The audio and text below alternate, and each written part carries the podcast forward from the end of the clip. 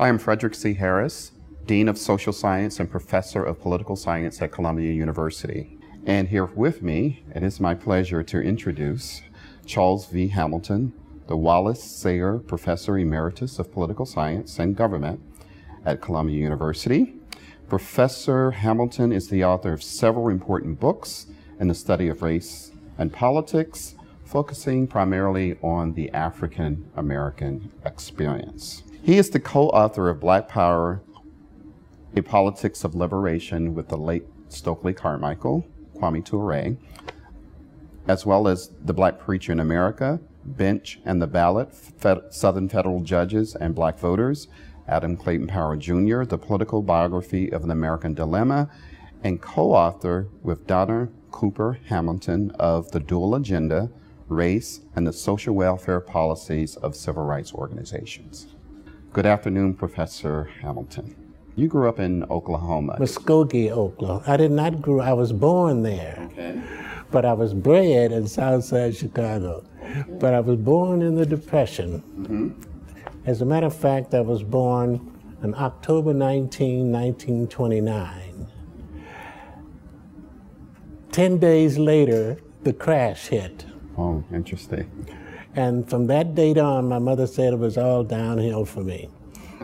but that aside, now, um, and we came, part of the Okies went west, Right. part of them went north. My part went north, and we came north to Chicago in 1935. And from that point on, you see, I say I was born there, bred in Chicago. Right. Well, that's interesting. So, how did you develop an interest in studying political science? I wanted first to be a journalist. I wrote a lot, poems and everything, and uh, short stories, and I just like to write. And uh, finally, I was told that um, uh, there aren't many jobs for black people who uh, want to be journalists.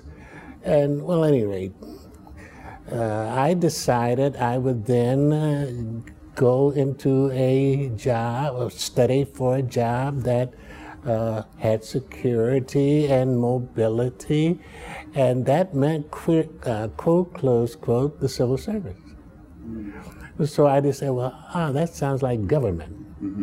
And so then I went uh, into political science. It wasn't called that then. Really, some places call it government, some places call it public administration, and so forth, which is not an unimportant point for you political scientists.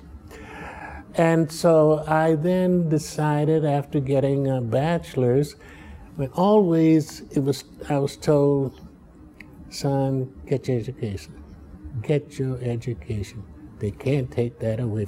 That was like eat your, eat all your food, you know, and so forth. And so I said, okay, I got a bachelor's from Roosevelt University. Then, Right here in Chicago. here in Chicago. Then my brother, older brother, said, Well, why don't you go to law school?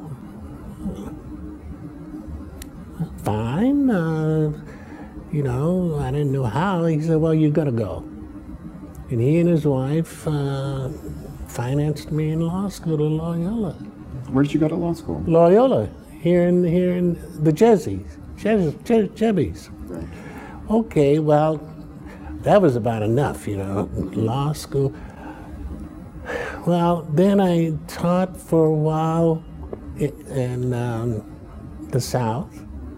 Got fired from Tuskegee for for reasons um, um, frequently discussed. And parenthetically, 30 years later, to their credit, they gave me an honorary degree. Put that aside. Could you say briefly what was the issue around your firing? I was too radical. And my FBI record said that the faculty said I was a communist. And I have my FBI records. And, well, you know, that, that, that was part of the, the saga that you may want to get into. But uh, then I decided I would come back And if I really want to do that, my wife said, well, if you really want to be a professor, you ought to get a PhD. That's the, that's the thing that. So I did. I came, uh, in, interestingly enough, to this university. So we're, we're at the University of Chicago. So it seems to me you don't venture far from the south side of Chicago. I'm not a West Sider, or no, that's correct. No, I, I, um, as I said, I was bred here, and um, that's where I'm gonna bed down. Mm-hmm. Um, I've uh, made that decision. Right. And in fact, in this very room, I'll, I'll, I'll, I'll see it for dramatic effect. I think, you know, every time they give you a, PhD, your faculty, they have a dinner for you. Right. And I'm convinced it was in this room. It probably was not right. because this was a faculty club. But uh, it's nice coming back. Any rate, so then I went on and did things, got involved in the civil rights movement in the South. But, before we go there, I'd like to know what was your experience in, in your doctoral training here? Were there any professors that influenced your work? Quite a few, but uh, uh, there were several, like Pritchett, C. Herman Pritchett, who was the constitutional law guy. Uh, only one who admitted that I was right and he was wrong, because I was uh, involved in the uh, a bit in the Gomillion v. Lightfoot case, the gerrymandering case in Tuskegee, and I was a law student, I mean, a graduate student here when that decision came down in 62. And we were at his house around the corner up the street here, and we were politely, as uh, graduate students and faculty would, discussing the likelihood that the court would rule in favor of mm-hmm. not Gomillion, because they said it's a political question. And I said, no, no, no, it's race. It is race. He said, well, they don't touch those issues. Well, look at me, I was right. Mm-hmm. The next time he admitted, in a class, I learned from my student, and I just puffed up. I still didn't have a PhD yet. but no, it was, he was a great man, and he was very, very how should I say? He uh, believed that the law, well, he taught us a lot. He taught me a lot. Mm-hmm. And that, that influenced the heck out of me. So I said, well, if I finish this PhD with my law degree, I'm going to combine the two and I'm going to become an academic activist because I never wanted to be just a professor. That that was no no no no that no that was not it. Uh, I wanted to turn my academic life into an activist one. Right. And I got fired for, a lot of times. I got, you know, that's no problem. It was a problem, but that was the origin, if you want to say, and from then on, it was all, if I didn't combine my activism with it, my teaching, it was, I didn't care about that. I really didn't, I didn't want to be a professor or a lawyer simply to be that. I wanted to act. And so it got me into trouble a lot, uh, you know, unless that phone tapped and all that sort of business. Uh, but, and indeed, uh, there were, I remember when I got fired, and I'll stop. Uh, I got fired from Tuskegee, and I wrote home and told my mother and brother, and they said, "Oh well, gee, son." My mother said, "Can't you come home and get on at the PO?" That's a true story. yes. The, the answer is I did. Every time I got fired, uh, got into trouble, mm-hmm. I'd go to the PO. That's the post office, Post to, you, office, uh, to your viewers. Uh, yeah. Many of us have uh, also gotten the same advice from family. Oh, yes. or similar locations, yes. Right, or, or, or a good government job, right? Yes. but before we, we go there, you, you, that's an interesting story. Um, but I, want to, I do want to ask, um, given your years of path-breaking research on the political conditions of African Americans, um, it led you to become one of the founding scholars in the, in the subfield of race in American politics. Um, and so today, um, the field, you may not know this, it's called REP. No, I don't, but I read that in, in your note to me and I liked it. Right. R-E-P. Now Yes, REP. Um, there's a whole section in the American Political Science Association dedicated to the study of race, ethnicity, and politics. But why, and you've mentioned this a bit, why um, was race or has race been so central? The study of race have been so central to your scholarship. because I thought it was always um, a factor in everything government did that I understood in American society. Um, obviously, slavery, the Reconstruction, that history. Now, I thought, well, government then cannot be understood in America without understanding the role race played. And that literature and history is voluminous. And it's um, in sociology. The sociology people, the uh, history people preceded us. I, am saying us because uh, the word is you're a political scientist, and I know a very good one. Well, we were latecomers. And a lot of our studies winked at the role race. Race was always a sub-subject, a uh, how should I say a um, well, sure, but progress, yes, but. And I think, what the heck is this all about? It's a permanent factor in government. And I, it also occurred to me that some of the major principles of your discipline and mine was that that government is best which governs least. I had just the opposite. That government is best which governs most in the lives of those who need it. Now that was the kind of I never wrote that down, but that was what I was wanting to do. Show that a lot of the narratives, that's another term you youngsters uh, brought on,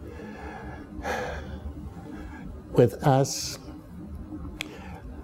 and it became, even today, uh, the private market sector needs limited, I mean, needs excessive uh, freedom.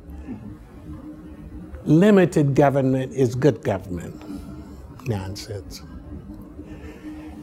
So I began to say, no, race is so important that we must now elevate it to one of the standard barometers that you use to judge the validity of your society.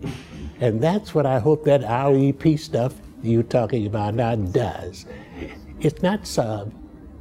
Now, with the history people, I keep seeing this and saying, well, and John Hope Franklin is superb on this, historian.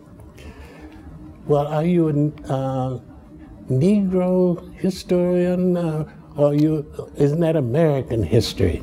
No, I said, oh my God, here we go. And then the historians say, well, it's a part of. No, it is America. you don't know American history without knowing that, the race. And I say you don't know American politics without knowing the role race has played and will continue to play. So, and I don't apologize. See, when I came to um, uh, Columbia, I had to apologize. When I left this university, and this is not libelous, what I'm about to say, one faculty member who was not on my committee, PhD committee, said, Well, Hamilton, you're a good guy, you're a good scholar, and but don't be a Negro scholar. Negro is a good term then. When, you write your dissertation, write on some universal issue like the parliament, British parliamentary system. Grant McConnell told me that.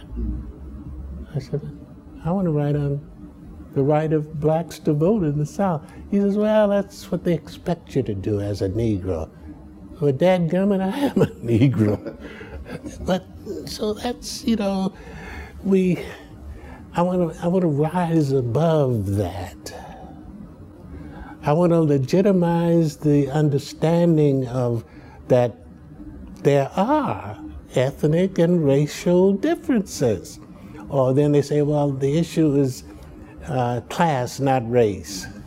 Well, I went the Marxist route for a while, but didn't give me much. You know, there is a racial component, and it's not just in this country. It's in South Africa. Right. But we're gonna we're gonna get to I South thought Africa. we would. Well, let me stop. Keep but, going. But but but before before we go there, I, I want to talk about this idea of identity politics. That is, Identity, yes, um, it's the politics of marginalized groups, and it's become an emerging emerging area of study in political science. It remains a constant force, as you know, um, in the practice of American politics. Um, your book, Black Power: The Politics of Liberation, which was published in, published in 1967, with the late political activist Kwame Ture, who was also known as Stokely Carmichael. That work still informs our understanding, I, I believe, and many um, political scientists um, believe, uh, black political behavior as well as the politics of marginal groups more generally. Yes. After 50 years, it's still in print and used in college courses. In fact, I use it in my course on African American politics Thank you. At Columbia. Thank you. Thank you. I appreciate it. How did you come to write Black Power? I was involved in, with SNCC in the South, Student Nonviolent Court. I would go down in Lowndes County, Macon County, Greensboro, and that's what I thought I should do. And I was teaching the Lowndes County Freedom Party and all that sort. Of, Well, I ran into the SNCC people, and I knew that they. I preceded them. SNCC was formed in 60, 61. Right. I was down there in the 50s with the TCA in Alabama and so forth in Macon County, Tuskegee. Well, and so I became involved in it was clear to me that this was an important movement. The only course not. And then some of my friends said, Well, now look, be careful, you're a teacher. You're not an activist. Well, I couldn't. So I became involved. I would go to their workshops. They would ask me. I've got some archives will show that uh, I became very involved. And so one day I, I finished a, a manuscript called "The Politics of Civil Rights."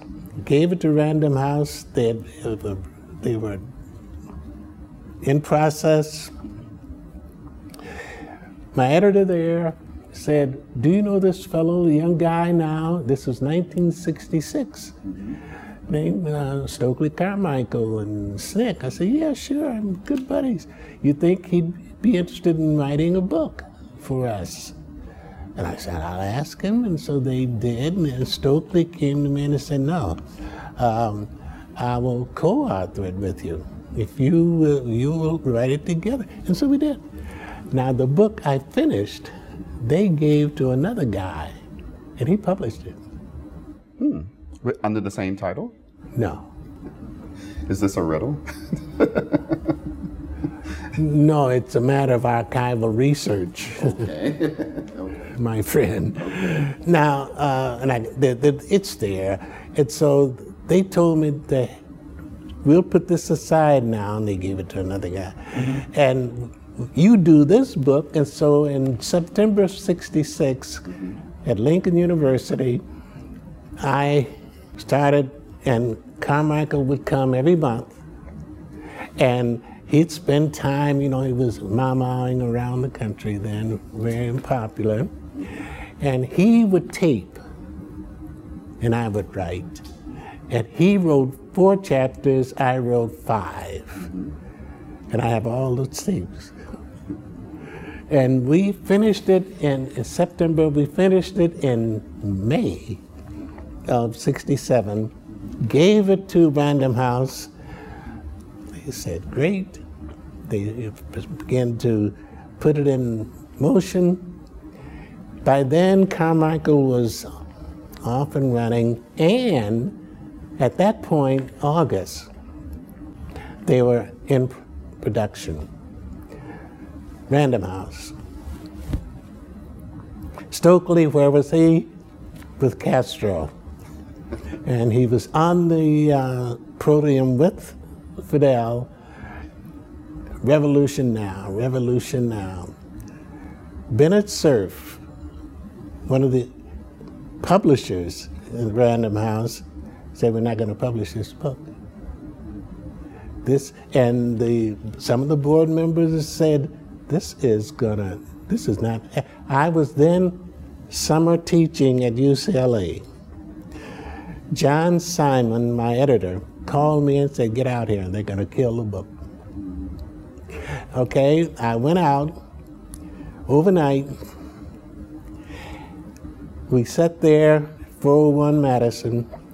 I do this to prove the effect of the story they said, look, we're going to kill this book if you don't say that you're not violent for violence. That's the thing we don't want to hear. So I said, well, uh, this is our manuscript. They said, call Stokely.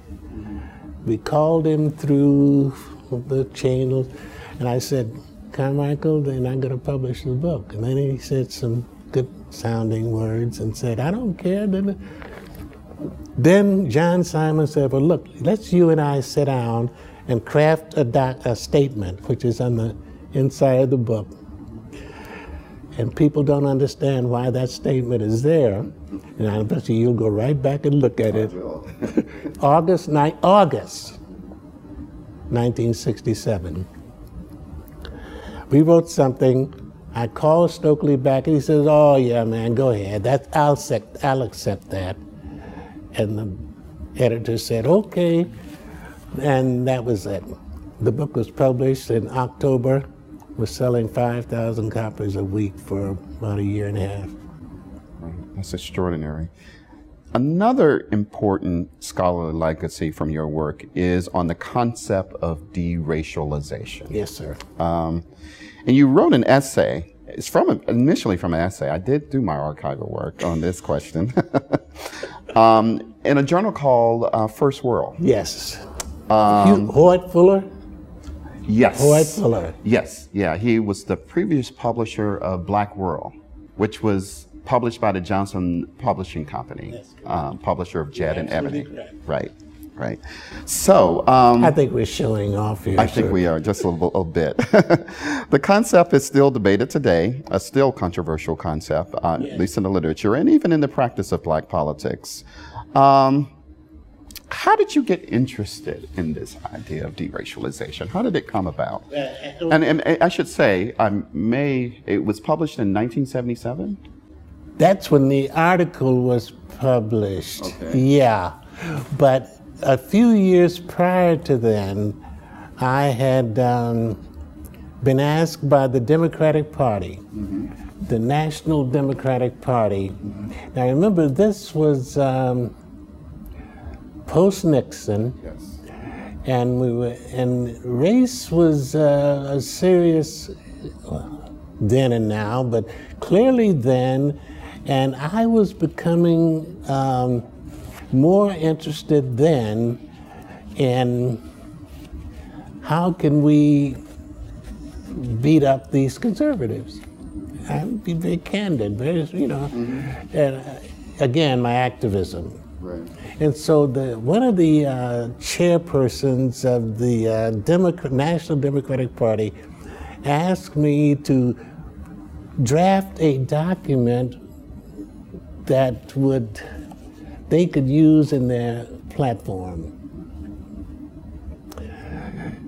And so I did, and it was a memo that I gave to the party, and and I said, look, there are certain issues that can be racial specific exactly, you know, discrimination. The list was longer than this room. Then there were issues that cut across race lines. Every, all poor people need jobs. All poor people need good health. That was a, a no-brainer. So I said, so let's, in our platform this year, let's deracialize by meaning don't, I mean, emphasize these universal issues. Cut out the, the uh, anti-race? No, but deracialized issues. And there are such issues. Mm-hmm. Then and now, my friend. Right. And so then I then began to, you know, and I was mouthing off on the platform around the country.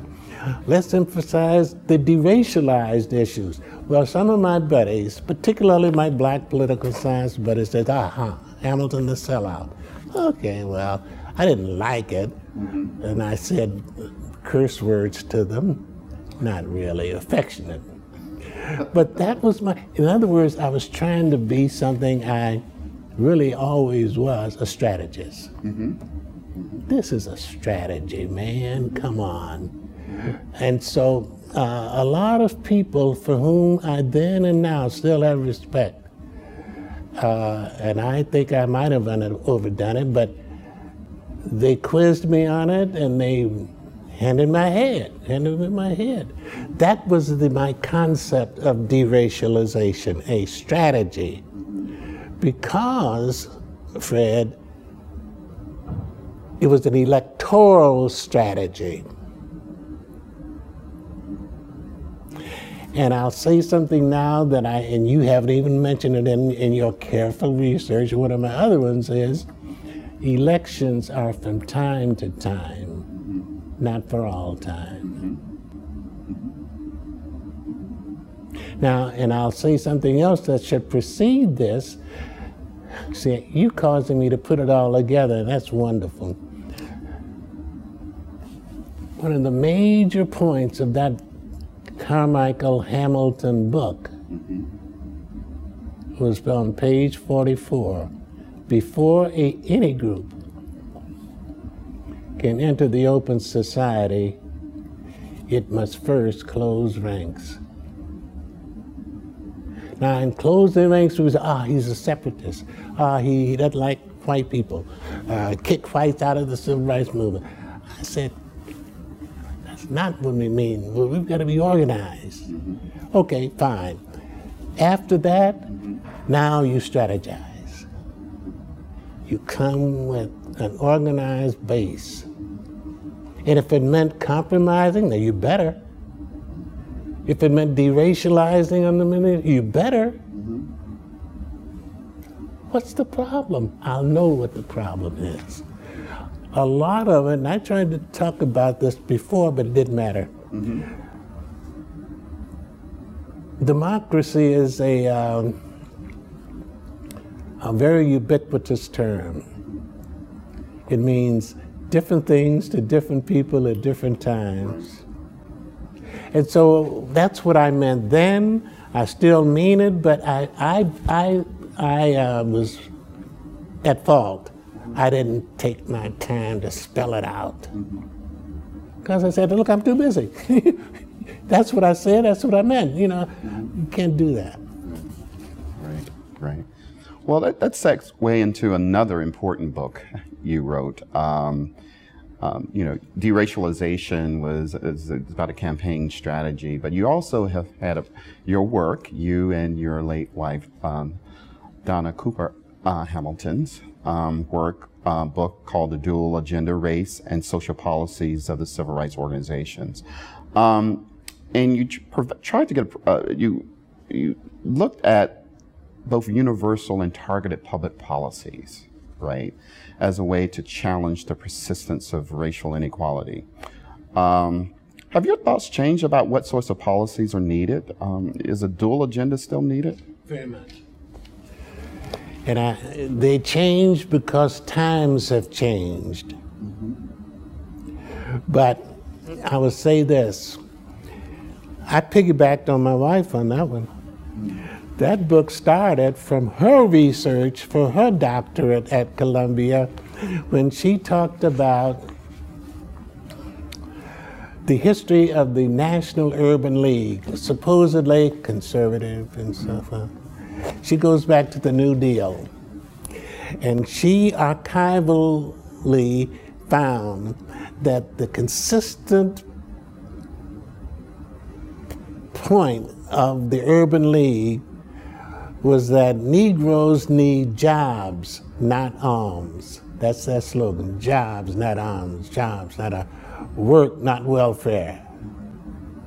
I said, gee, isn't that interesting? It's still today. Everybody needs jobs. That's a universal. We don't want welfare. So then we brought it up to uh, that period, and uh, that was uh, you need both universal and targeted today. And I'll mention it because it's very clear. I think Obama did exactly as much as he could with what he had on health care. The current administration, Trump administration, got part of their uh, start with repeal it and replace it, not repair and not re- replace. Okay, fine, fine, fine. Now they're finding out that to repeal, to touch it, even now, Kentucky and so forth, you're going to have some problems. Why? Because there are a lot of poor white folk who voted for that boy, and that's what he is. He's politically, he's a juvenile. So he's a boy, and I'm not trying to be racial. He is messing with a subject that crosses race lines. It is universal, and I'm enjoying every bit of it. So, but then when he comes around and says, "But I'm, I'm, I'm not, I'm tired of being politically correct," that's a racial code term, hmm. meaning anti-affirmative action. Now, affirmative action in South Africa is not a dirty word. In the United States, it is. You see. Oh, well, it's language and how you use it, and that's what your REP people have to come to terms with. And it's always contextual. Now, I want to say this at my last kind of, I'm not only enjoying this, but you're causing me to think this, and I am. Uh, we've got to stop apologizing and I'm going to say it carefully, and, I, and as they say sometimes uh, in a insulting way, I'll speak slowly. We've got to stop apologizing for being racially identified. We can't do that. Um, and so your REP is on target, my man. Mm-hmm. Uh, is it not the case also? This will be thrown at you. I'm, we've already got it. I wrote a book. You mentioned it, Adam Clayton Powell. Yes. One of the most popular and important Adam Powell one people in office. Adam Powell, too, a scoundrel. Wasted it. And we should have called him out, but we didn't. We protected him. How often does that happen now? We let we we appoint the see now. There are not many John Lewises coming. See, I often thought, and that's where I made a mistake. Okay. When I saw John in the SNCC and down the mm-hmm. south, I said, that's, that's, that's what, and it was very clear to me, now get this, now I got all these degrees, that anybody who came out of the civil rights struggle was an incorruptible.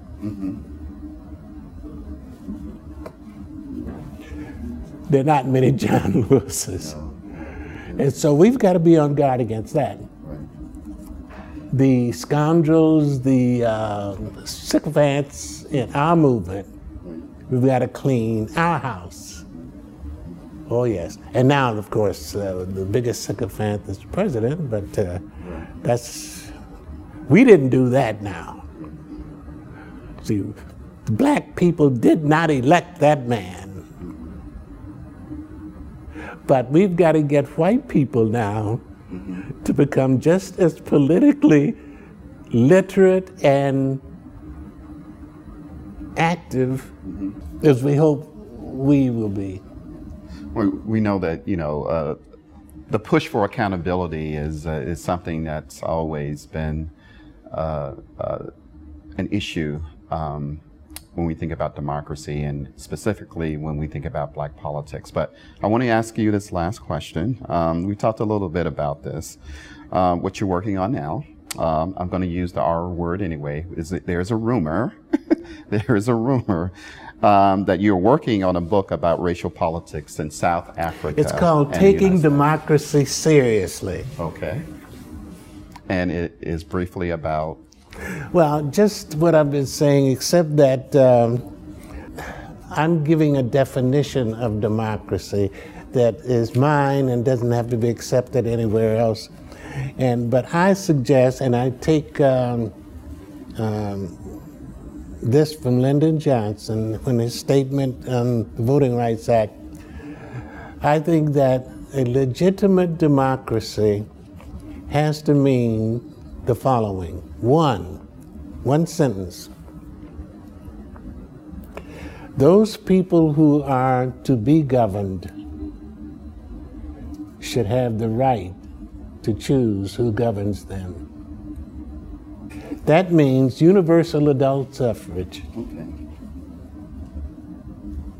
Now, that also means don't corrupt it by gerrymandering, bribery, by uh, a whole range of things we do in our system mm-hmm. to corrupt it. Some legal, some illegal. Mm-hmm. Uh, bribes, of course, but uh, gerrymandering. Yes.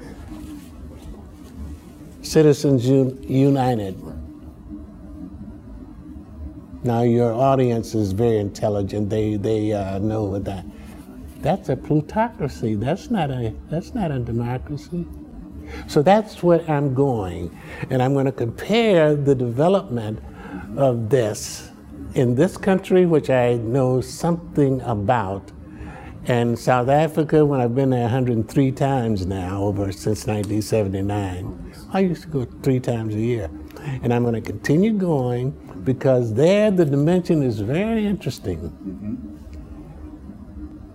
It's predominantly black and colored, and predominantly poor. It's a smaller country which is very important. We are 300 what, 50 million? Mm-hmm. They're 55. And let's face it, size makes a difference. They've got 11 different languages. We've got one and a half or two. So then I would just want to see how they work it out now. They are also very, very concerned about a market economy, i.e., small c capital. So are we, big C. And so uh, a few can't speak in decades, can't speak even in years, but in the few days I have left, Fred, I want to spend time just looking at that and studying. I'm not going to be a scholar. I mean, I'm not going to be an activist. No, look at that. It's not my call. I'll make a lot of calls in the United States. But I, and I'm so, that's why we give scholarship money, my wife and I over there. I buy my way in. oh, yes. I don't go over there expecting them to pay me. Good seeing you, my man. Good seeing you. This has been extraordinary. Thank you so much. Okay. All the best to you, Fred. You too.